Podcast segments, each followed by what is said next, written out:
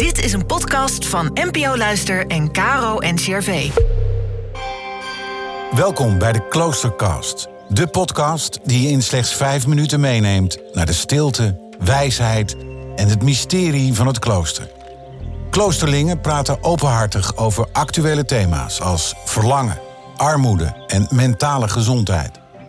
We maken een inspirerende reis langs verschillende kloosterorders.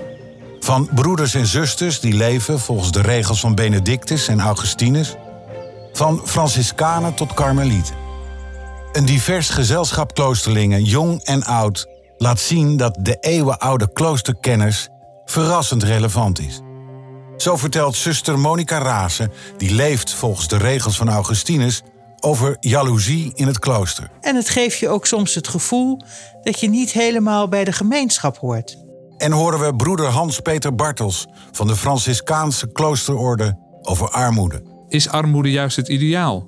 Zijn die minder broeders en zusters Clarisse nou helemaal gek geworden? Laat je inspireren door hun levenslange zoektocht naar een zinvol leven en vind rust in de hectiek van het moderne bestaan. Vanaf 26 juni, iedere werkdag, een nieuwe aflevering in jouw favoriete podcast-app. Mis het niet, een podcast van Caro en CRV.